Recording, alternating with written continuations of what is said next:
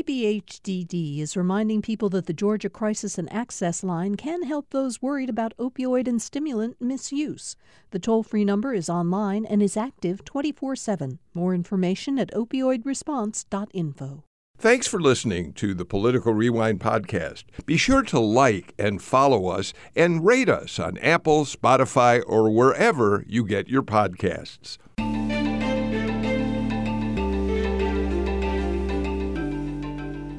It's time to begin another week on Political Rewind. I'm Bill Nygut. Anybody who listens to this show regularly knows that uh, my clock management skills on this show are far from uh, good. I mean, I always end up uh, with panels that have so much to talk about that I keep discussions about one subject going. I never get to everything that I'm hopeful we'll talk about. And today is really going to be a challenge uh, because it is crossover day at the state capitol, the day which presumably a bill must pass one body or the other to still have life during the current session.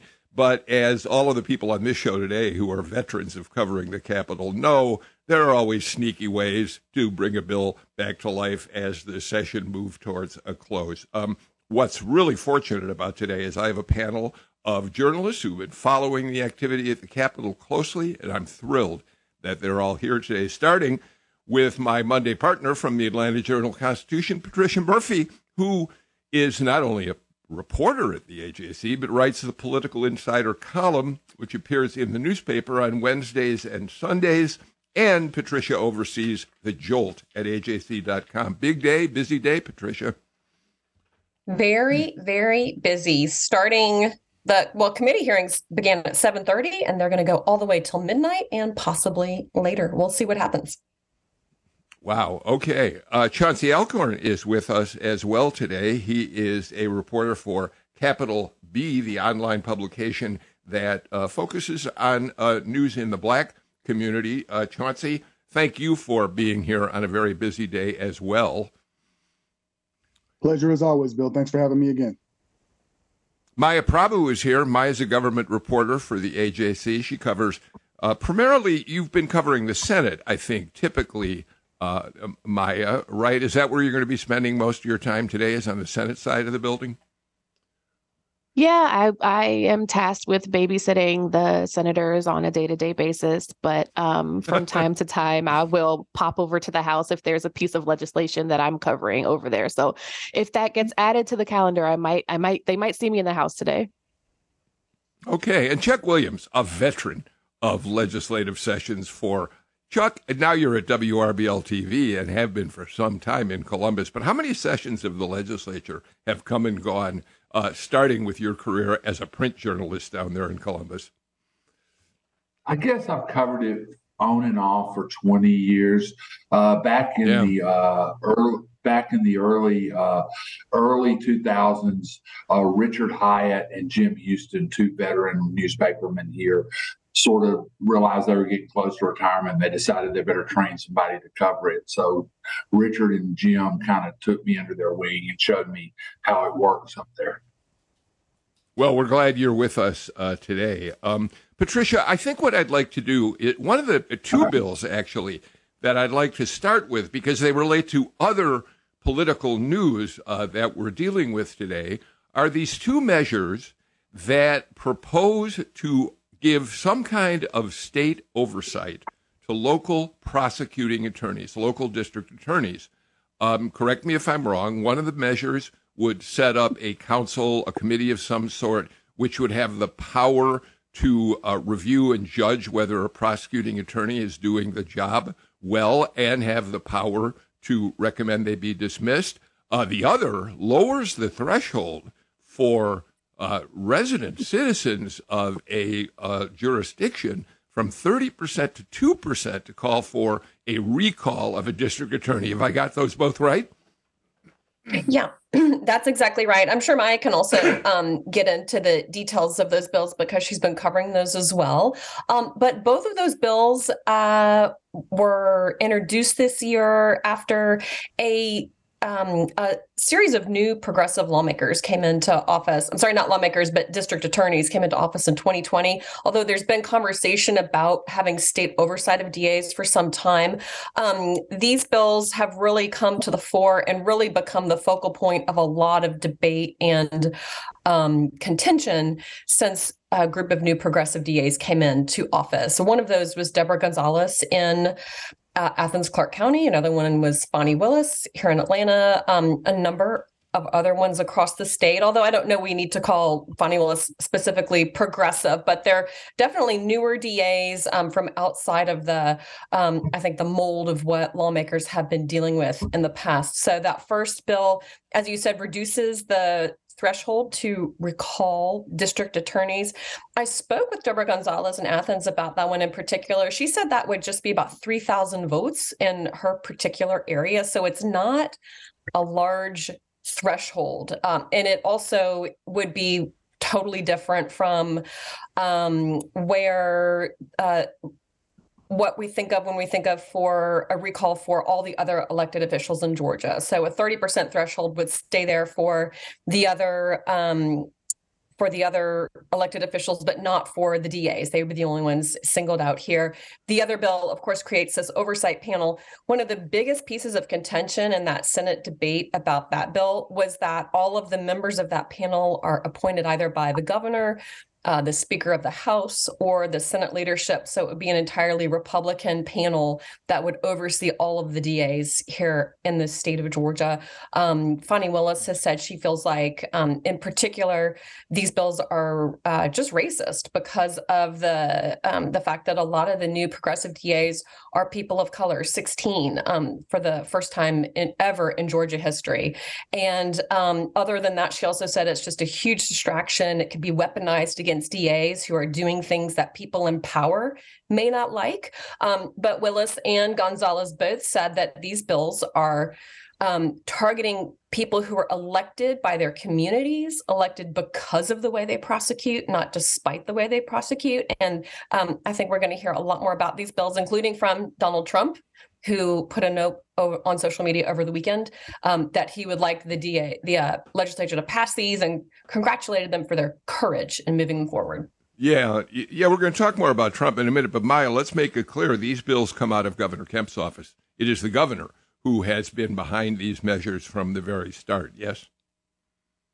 Yes, definitely. I think, you know, some of the things that kind of spurred folks into action in recent months, year or so, um, is uh, the number of prosecutors who said flat out that they won't prosecute um, the abortion law. And that kind of is what whipped this up uh, into a frenzy toward the end of, I guess, halfway, midway last year, um, and, and, you know, leading into these months going ahead. Um, you know, they are fascinated by Deborah Gonzalez. Um, you know, I feel like they need to call these bills like the Deborah Gonzalez Act, but um, that's neither here nor there. But yeah, so this is definitely a reaction to folks saying things like, we're not going to prosecute um, abortion law. That's kind of, I think, like, I, I don't know, it's like that um, uh, Michael Jordan meme where it was like, and I took that personally, like that for whatever reason, that just kind of like whipped things into a frenzy this year.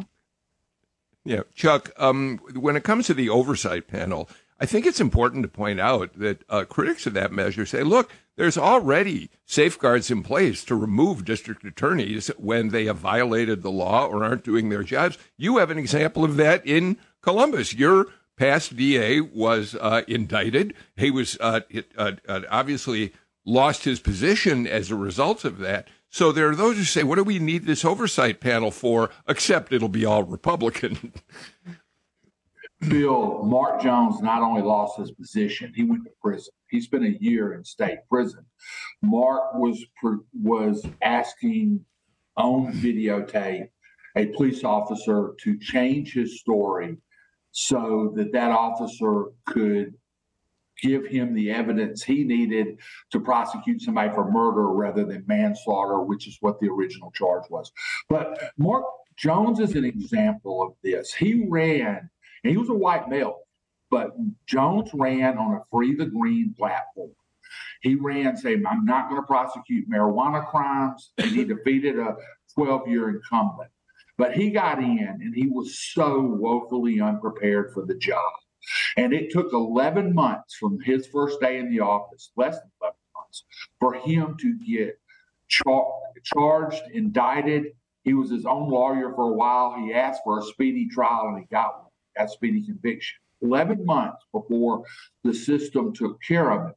But Senator Robertson from Catala, who is sponsoring this measure in the Senate, was using Jones as an example of why you need this legislation during the debate on Thursday. And I think that argument does resonate down here, even though it was taken care of. I mean, it could have gone the other way as well. And, and what I kept hearing was a, J, a Judicial Qualifications Commission type uh, panel for D As, because there is no oversight for D As unless the Attorney General moves in, indicts, and pursues charges. Okay. Chauncey, uh, uh, as, as Patricia's basically already uh, made clear, Fani Willis has pulled no punches in the way she's described these measures as racist. She's used the word specifically. She's used it repeatedly. Um, and she's essentially uh, uh, said, I'll, I'll read you the quote. She gave it to Patricia, actually, in a piece that Patricia wrote about it.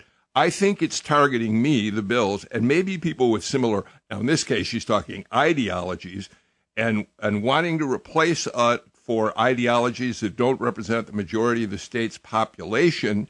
So in that case, she's talking about the liberality that she thinks these measures are trying to uh, cut short, uh, but she's talked about them as racist measures as well. Yeah, this isn't directly related to some of the um, investigations that uh, there was attempts last uh, during the uh, midterm election cycle to kind of subpoena Kemp um, involved in the uh, Trump um, pr- uh, related probe.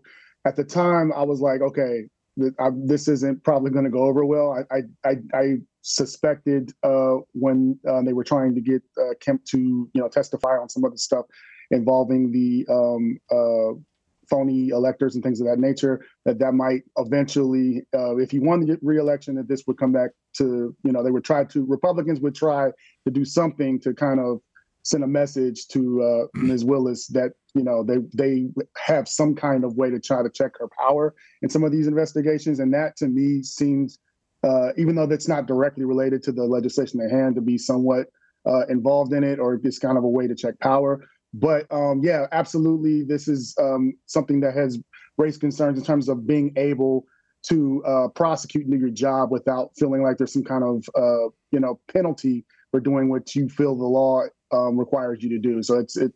Uh, you've seen in you know states like California where they have a lot more uh, the the the bar for doing recalls and things of that nature is a lot has been a lot lower, and it seems like that's the way that they're trying to to move things forward here in Georgia as well, just to, as a way to well, we check got, power on these prosecutors.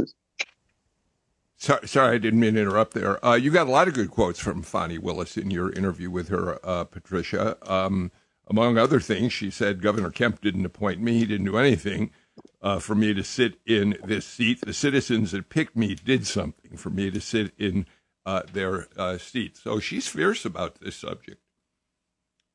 Yeah, she was uh, very, very um, to the point, really just angry about the entire situation.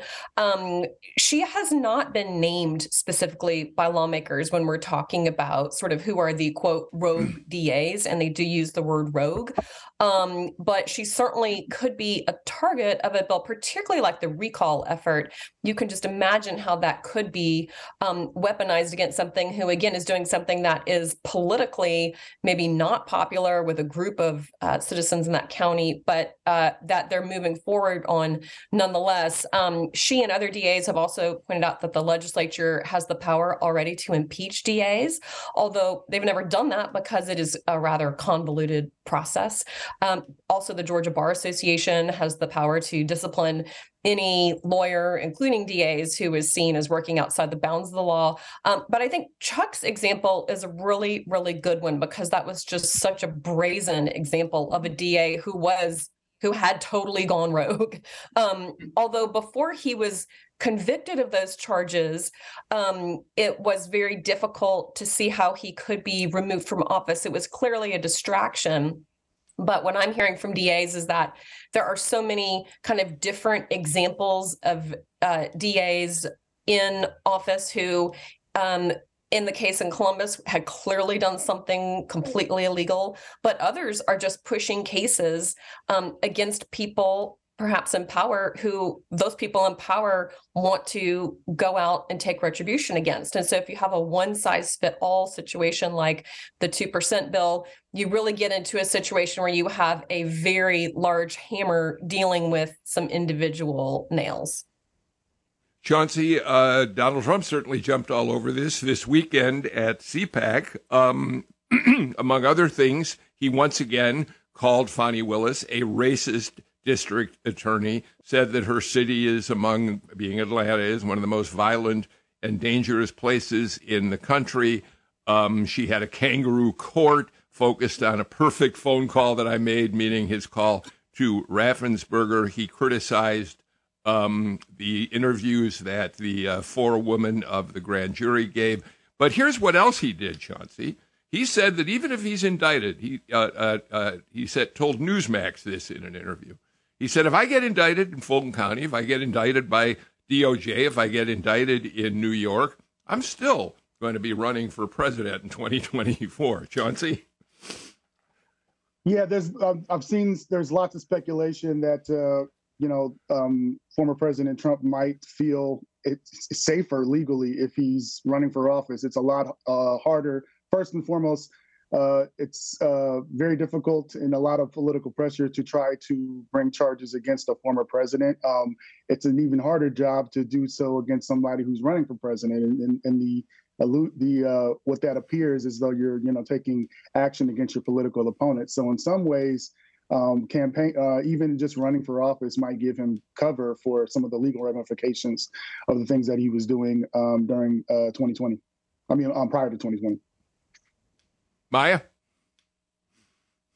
Yeah, I think, you know, for some reason, I feel like I hear a little bit of surprise in your voice that he said that he would run whether or not he's indicted. And I, I think that, you know, that tracks. Like, that is who Donald Trump has always been. Um, so, yeah, I'm not surprised at all by the fact that that he, you know, even if it wouldn't keep him safe legally, even if that weren't the case, I don't think anything would stop Trump from what, from running for, for president again, if that was what he wanted to do. All right. Chuck, get a final word on this subject in, please. You know, I think we're about to see a fascinating chapter in American history, Bill. We're fixing to see, all indications point to a man running for president of the United States and using it as a platform for a criminal defense on charges, possibly state and national. We've never seen this before, and I think what we're about to see is going to be a litmus test of our democracy. All right, um, we're going to watch how all that unfolds. I suspect, Patricia, one last note on this. I, it, it, I have said on this show several times that Governor Kemp, having beaten Stacey Abrams by a significant margin, having demolished David Perdue, comes into this session without question as the strongest politician in the state of Georgia. If he's behind a bill, is there much chance it's not going to pass?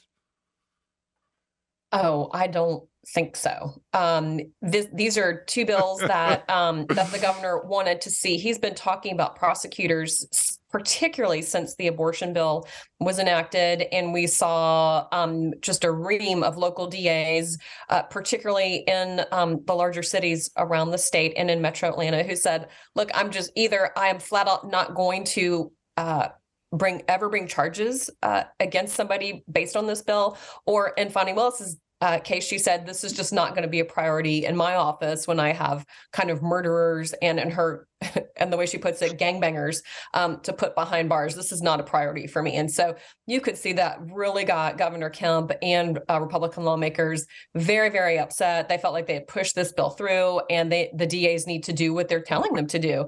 Um, prosecutorial discretion is really at the heart of many prosecutors' jobs. But in this case, Republican lawmakers are saying you're just flat out not doing your job.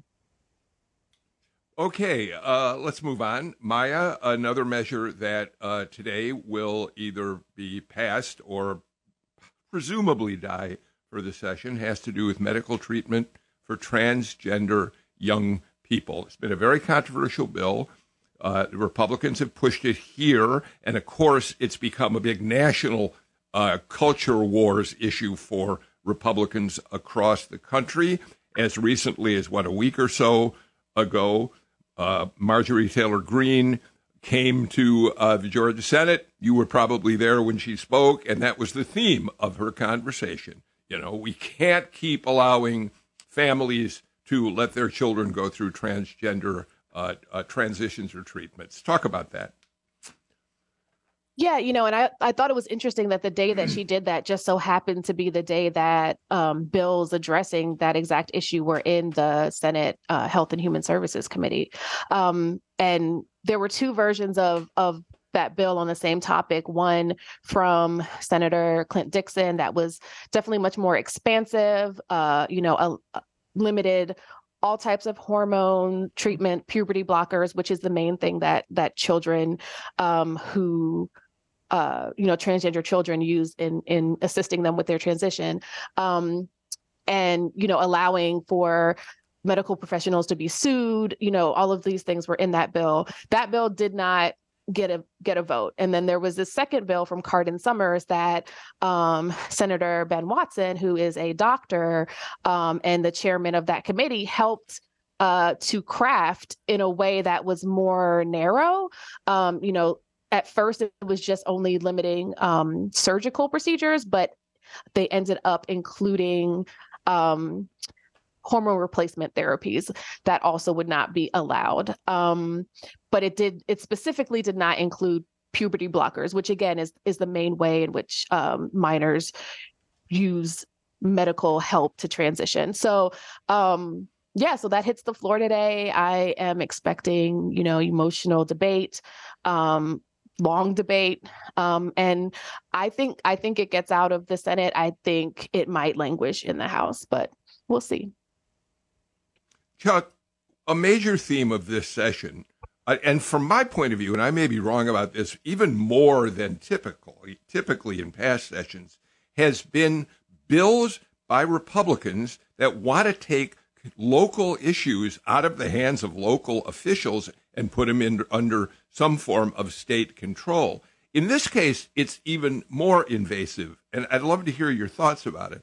I mean, if I'm a father who has a child who believes they, in fact, are, have been born a different gender than the way in which they're being raised, it strikes me as troubling that the state decides I don't have the right to deal with my family in the way I think it's correct for them. But the state's making a number of decisions, and I think, Bill, your point is well made, uh, that the state is looking for control. Abortion is a perfect example of that. And, you know,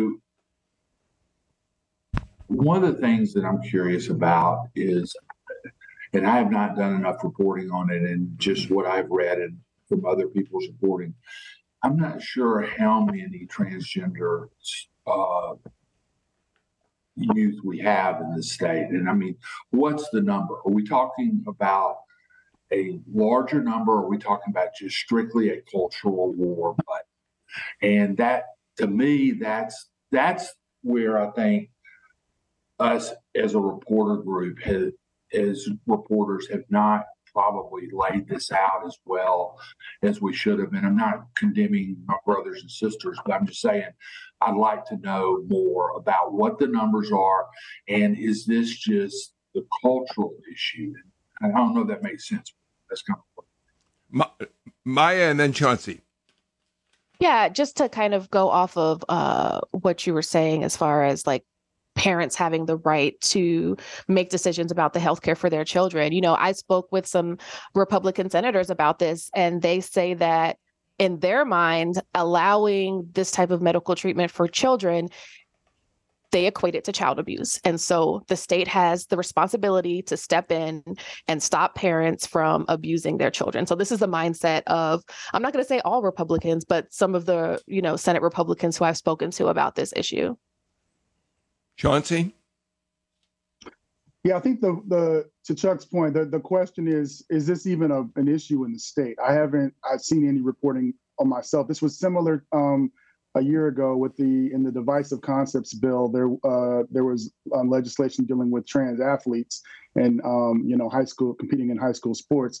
And to my knowledge, I don't I'm not aware that that was ever an issue um, in terms of trans athletes trying to compete in women's sports in high school. And similarly here, I haven't seen any reports that show that there are, uh, you know, how many doctors' offices, you know, perform these uh, medical procedures. Um, I do think um, it's might be smart politics. Um, this is an actual. This is actually an issue. I think, particularly, um, some might be surprised that there are a number of probably African Americans who might also support a bill like this. Who this has been a culture war issue in the Black community as well, as far as trans rights. Um, and things of that nature. So I think it actually might pass, even though it's a non, it might also be a non-issue. Yeah, uh, Patricia, I got to get to a break, but before I do, um, my guess is a watered-down version, a slightly watered-down version of this uh, means that it is likely to get through the Senate. As Maya points out, the question is whether the House will pick it up and uh, pass it as well.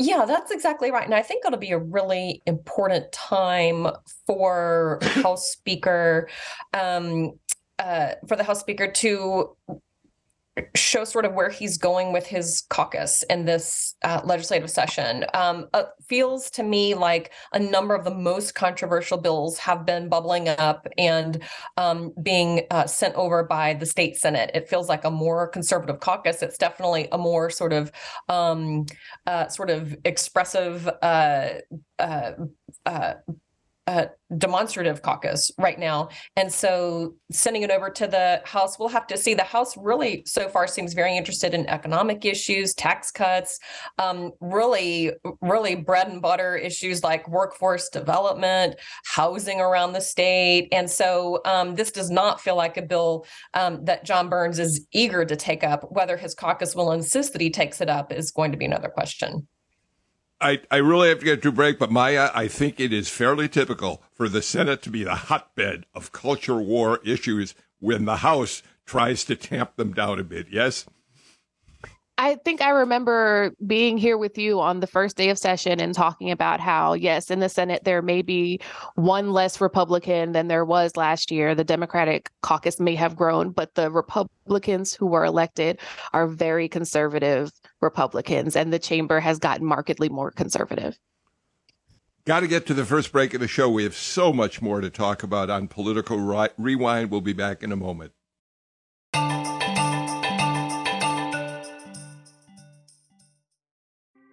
Thanks for listening to Political Rewind. If you like this show, you'll also like Georgia Today. It's a daily podcast from G P B News, bringing you compelling stories and in-depth reporting that you won't hear anywhere else. Join me, Peter Biello, for this quick and convenient way to get the best of G P B News' extensive coverage of the topics that matter to you, delivered directly to your device every weekday afternoon.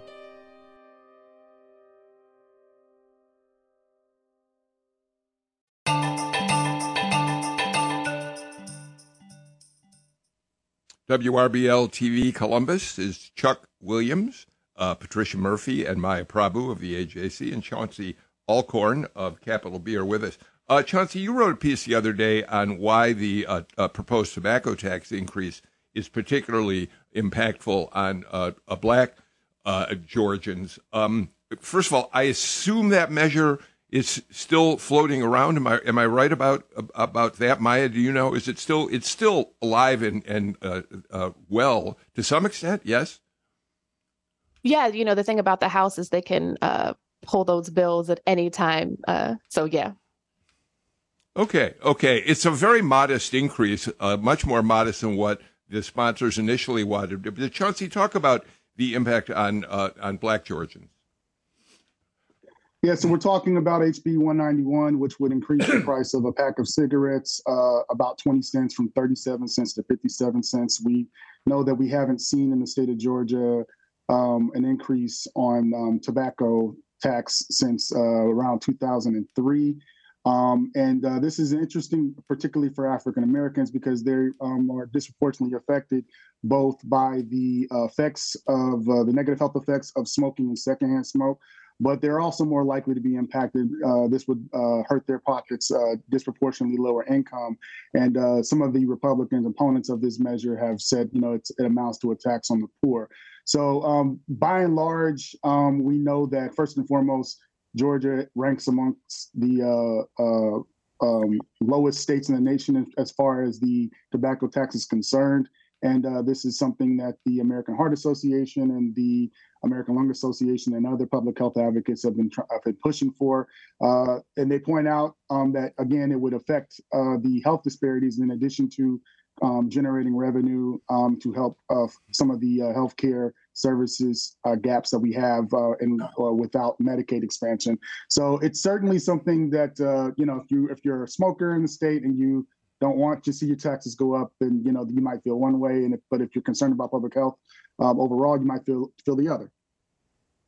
Georgia has the second lowest tobacco tax in the country, um, but it appears that, in, especially in the first year of a biennial, when you have all new elected uh, uh, uh, legislators and leaders down there, Republicans simply do not want to pass anything that would be construed as a tax increase, is apparently what the real opposition to the measure is all about. Patricia, let me turn to another bill that I know still is alive, and we'll see where it heads, and that's the bill that would define anti-Semitism um, and therefore allow anti-Semitism to be included in the uh, hate crimes law, which already exists in the state.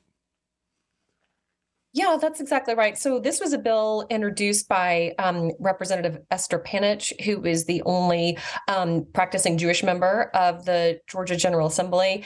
And um, it was introduced uh, after all of the um, messages were left in Dunwoody and Sandy Springs. The anti-Semitic um, flyers were put in people's front yards. Um, we learned through reporting that that has been happening all over the state um, recently. And so Esther Panitch has introduced this bill.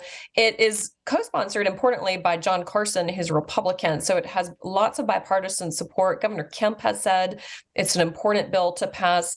And um, one of the Uh, strongest things that it does is uh, obviously it defines anti-Semitism, but it says it bans the use of a swastika if it's used to um, intimidate a person or a group of people. And I mean, that's a real crime with real punishment to add that specific use of swastikas in the language of the hate bill. And so it really uh, would be an important bill with real teeth um, to move through the General Assembly. And because of the allies that it has, I think it has a really good chance of passage. Chuck? You know, the definition, I think Patricia makes a very solid point. If they can get in the legislation where the swastika is, becomes something that has legal ramifications if you use it in literature and other stuff targeted in anti-Semitism, I think that will be a defining moment for Georgia law, and I think it will be something that this body can send a message with, and I think that's important. Maya? Just some, just some quick cleanup. So this bill got another hearing on Friday, and the language about swastikas and terrorism were was removed. So that is no longer in the bill that's being considered now. And then also, this bill was filed before um, the reporting of the anti-Semitic flyers, but it got new life. I don't think it was going to go much of anywhere, but it got new life once that uh, those flyers were distributed. Wait, wait, go back. I, I, you're telling us all something that I'm not sure anyway. You were covering it, so you would know this. So the swastika um, prohibition was removed from the bill. What led to the removal of that? That seems to me to be one of the most dramatic signs of anti-Semitism.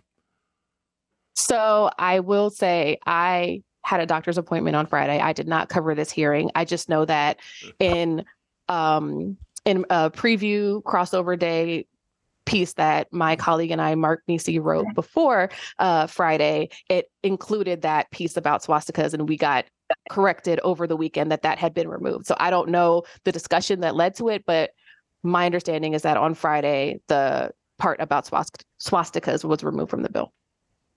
Okay, we're going to uh, want to watch to see exactly how that uh, developed, because there is nothing more chilling uh, than seeing a swastika painted on the side of a synagogue, for instance, or a Jewish school, uh, or someone's home if they happen to be Jewish. So uh, we'll we'll want to follow up on that.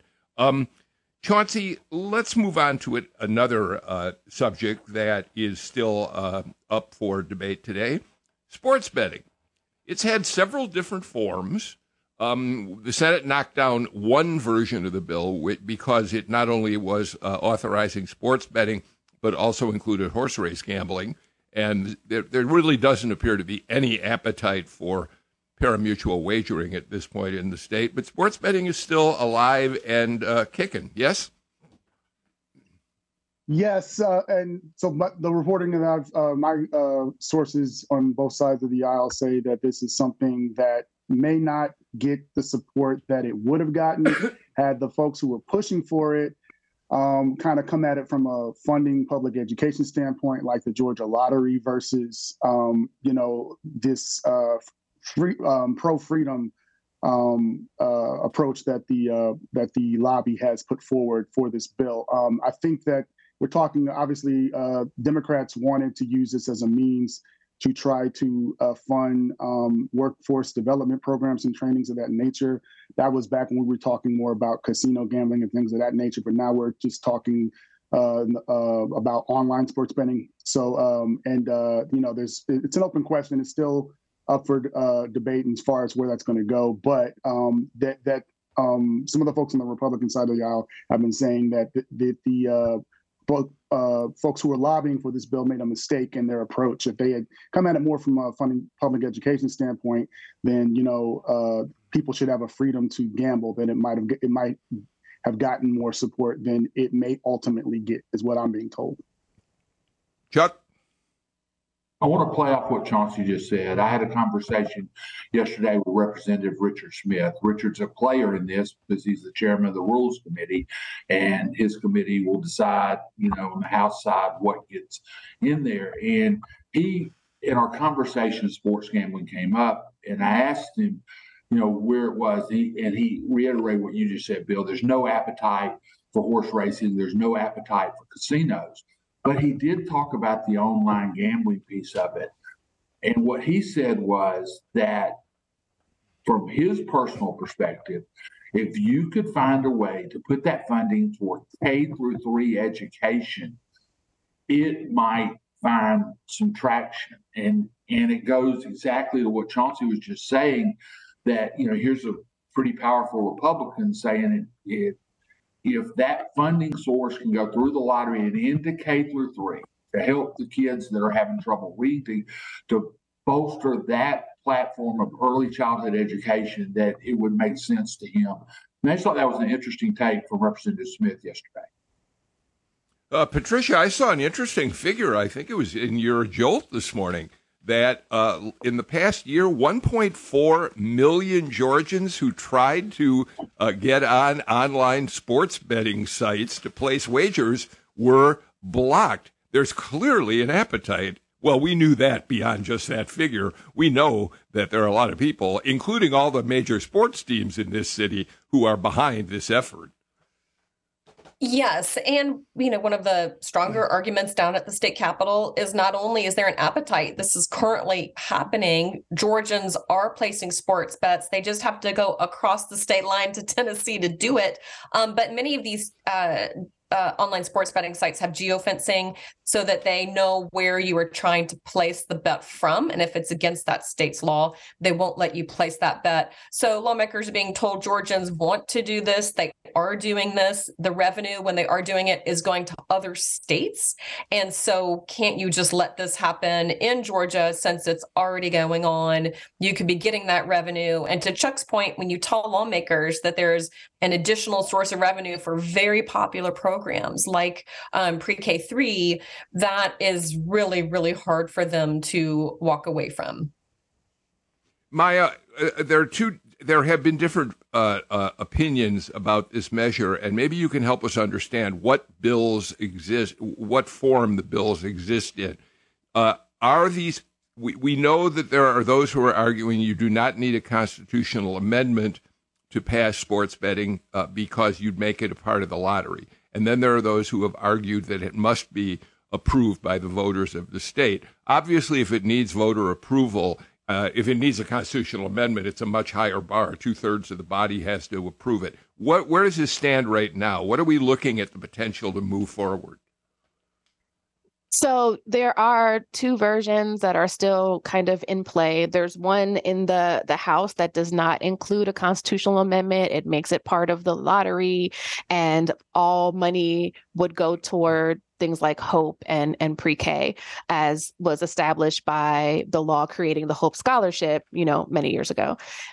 Then there's a version in the Senate that has been scheduled for floor debate today that includes a constitutional amendment, and it also allows for money to be spent on other things like rural broadband and you know um, workforce development, as well as needs-based scholarships. And and uh, Bill Cowsert has been the one, Senator Bill Cowsert has been the one uh, pushing that one, and and he kind of set it up in his committee, uh, the Regulated Industries Committee, where you know we need this constitutional amendment to do it legally, and this allows Democrats to have buy-in because they need Democratic support to get to the two-thirds.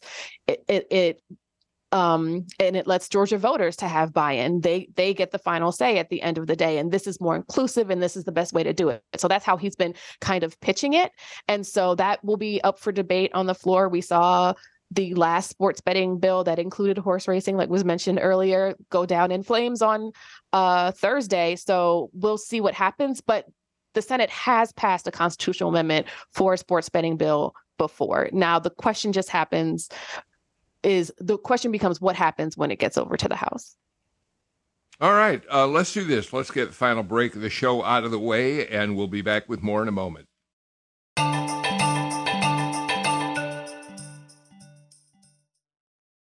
At a time when information continues to come at us faster and faster, sometimes you need to hit pause and rewind. N P R's Throughline takes you back in time to the source of the news stories filling your feed. Find N P R's Throughline wherever you get your podcasts.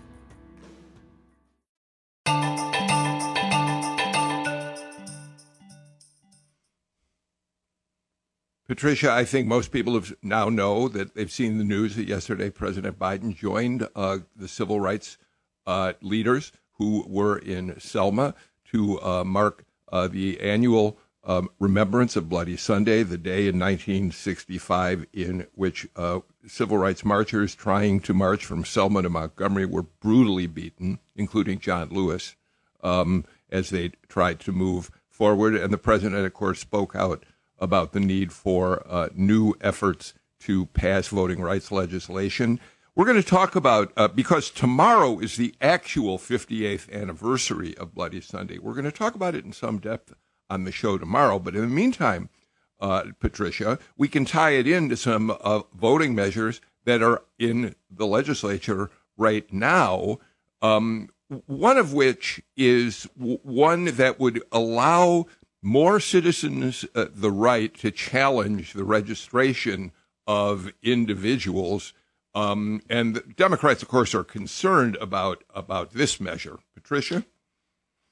Yes, um, that's a bill that is one of several that really are continuing to go back and look at complaints that came from um, Trump supporters really during the twenty twenty elections. And so um, there, they expanded, the legislature expanded the ability of individual citizens to challenge the um, the validity of um, voter registrations and uh, and ballots in the last letters, legislative session.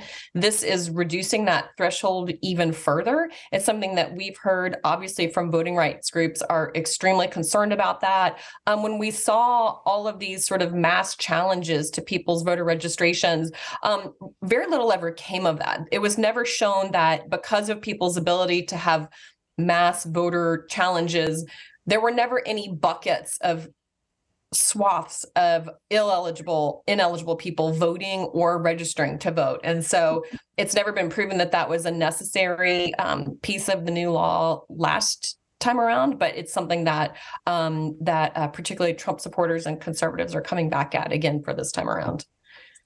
Yeah. And so that that bill came out of the Senate from Ethics uh, Committee Chairman Max Burns.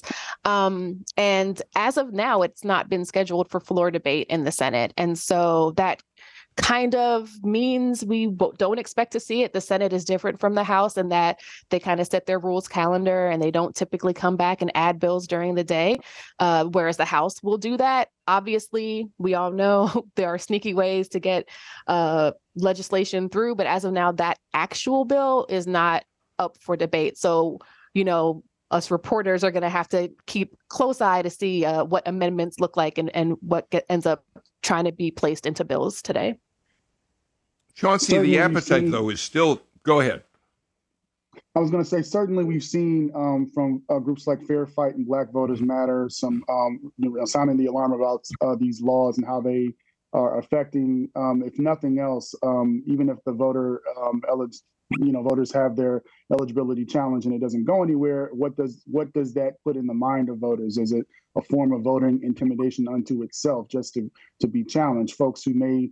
Um, fear some of the, uh, you know, possible legal ramifications um, of that. In addition to, you know, we've seen some, I believe it's S B two twenty-one uh, that deals with the uh, folks at the county level and taking um, third-party funds to try to f- make up um, budget ga- uh, gaps as it relates to administering elections and potentially being uh, charged with felonies um, as um, for um, taking funds um, if this bill would, were to become law. So it, all, all it does in some of the minds of the voting rights community is create an, an environment where folks, um, you know, who are A, just trying to uh, use their constitutional right to vote, um, being scrutinized more, and folks who administer elections who are not um, uh, uh, either volunteer or making not that much money to do it. Why would you subject yourself to the kind of legal scrutiny that you're that we're seeing with these laws, and, and especially um, two years removed from the S- passage of S B two oh two. Chuck, I, I would like you to explain. We've referred to it several times already. The crossover day is not necessarily the death knell for a measure because of ways in which legislators can bring them back to life. So why don't you help our listeners understand what that means? If, for instance, I'm the sponsor of the bill that would give broader powers of people in Georgia to challenge voter registrations, and the bill isn't going to get get passed by t- the end of today in the Senate, I can find a measure uh, as we move toward sine die w- that is similar enough that I can add it as an amendment to the bill and pass it that way, right? Bill, if I were a sneaky lawmaker, and I'm not, but God, that would be fun for at least a couple of weeks.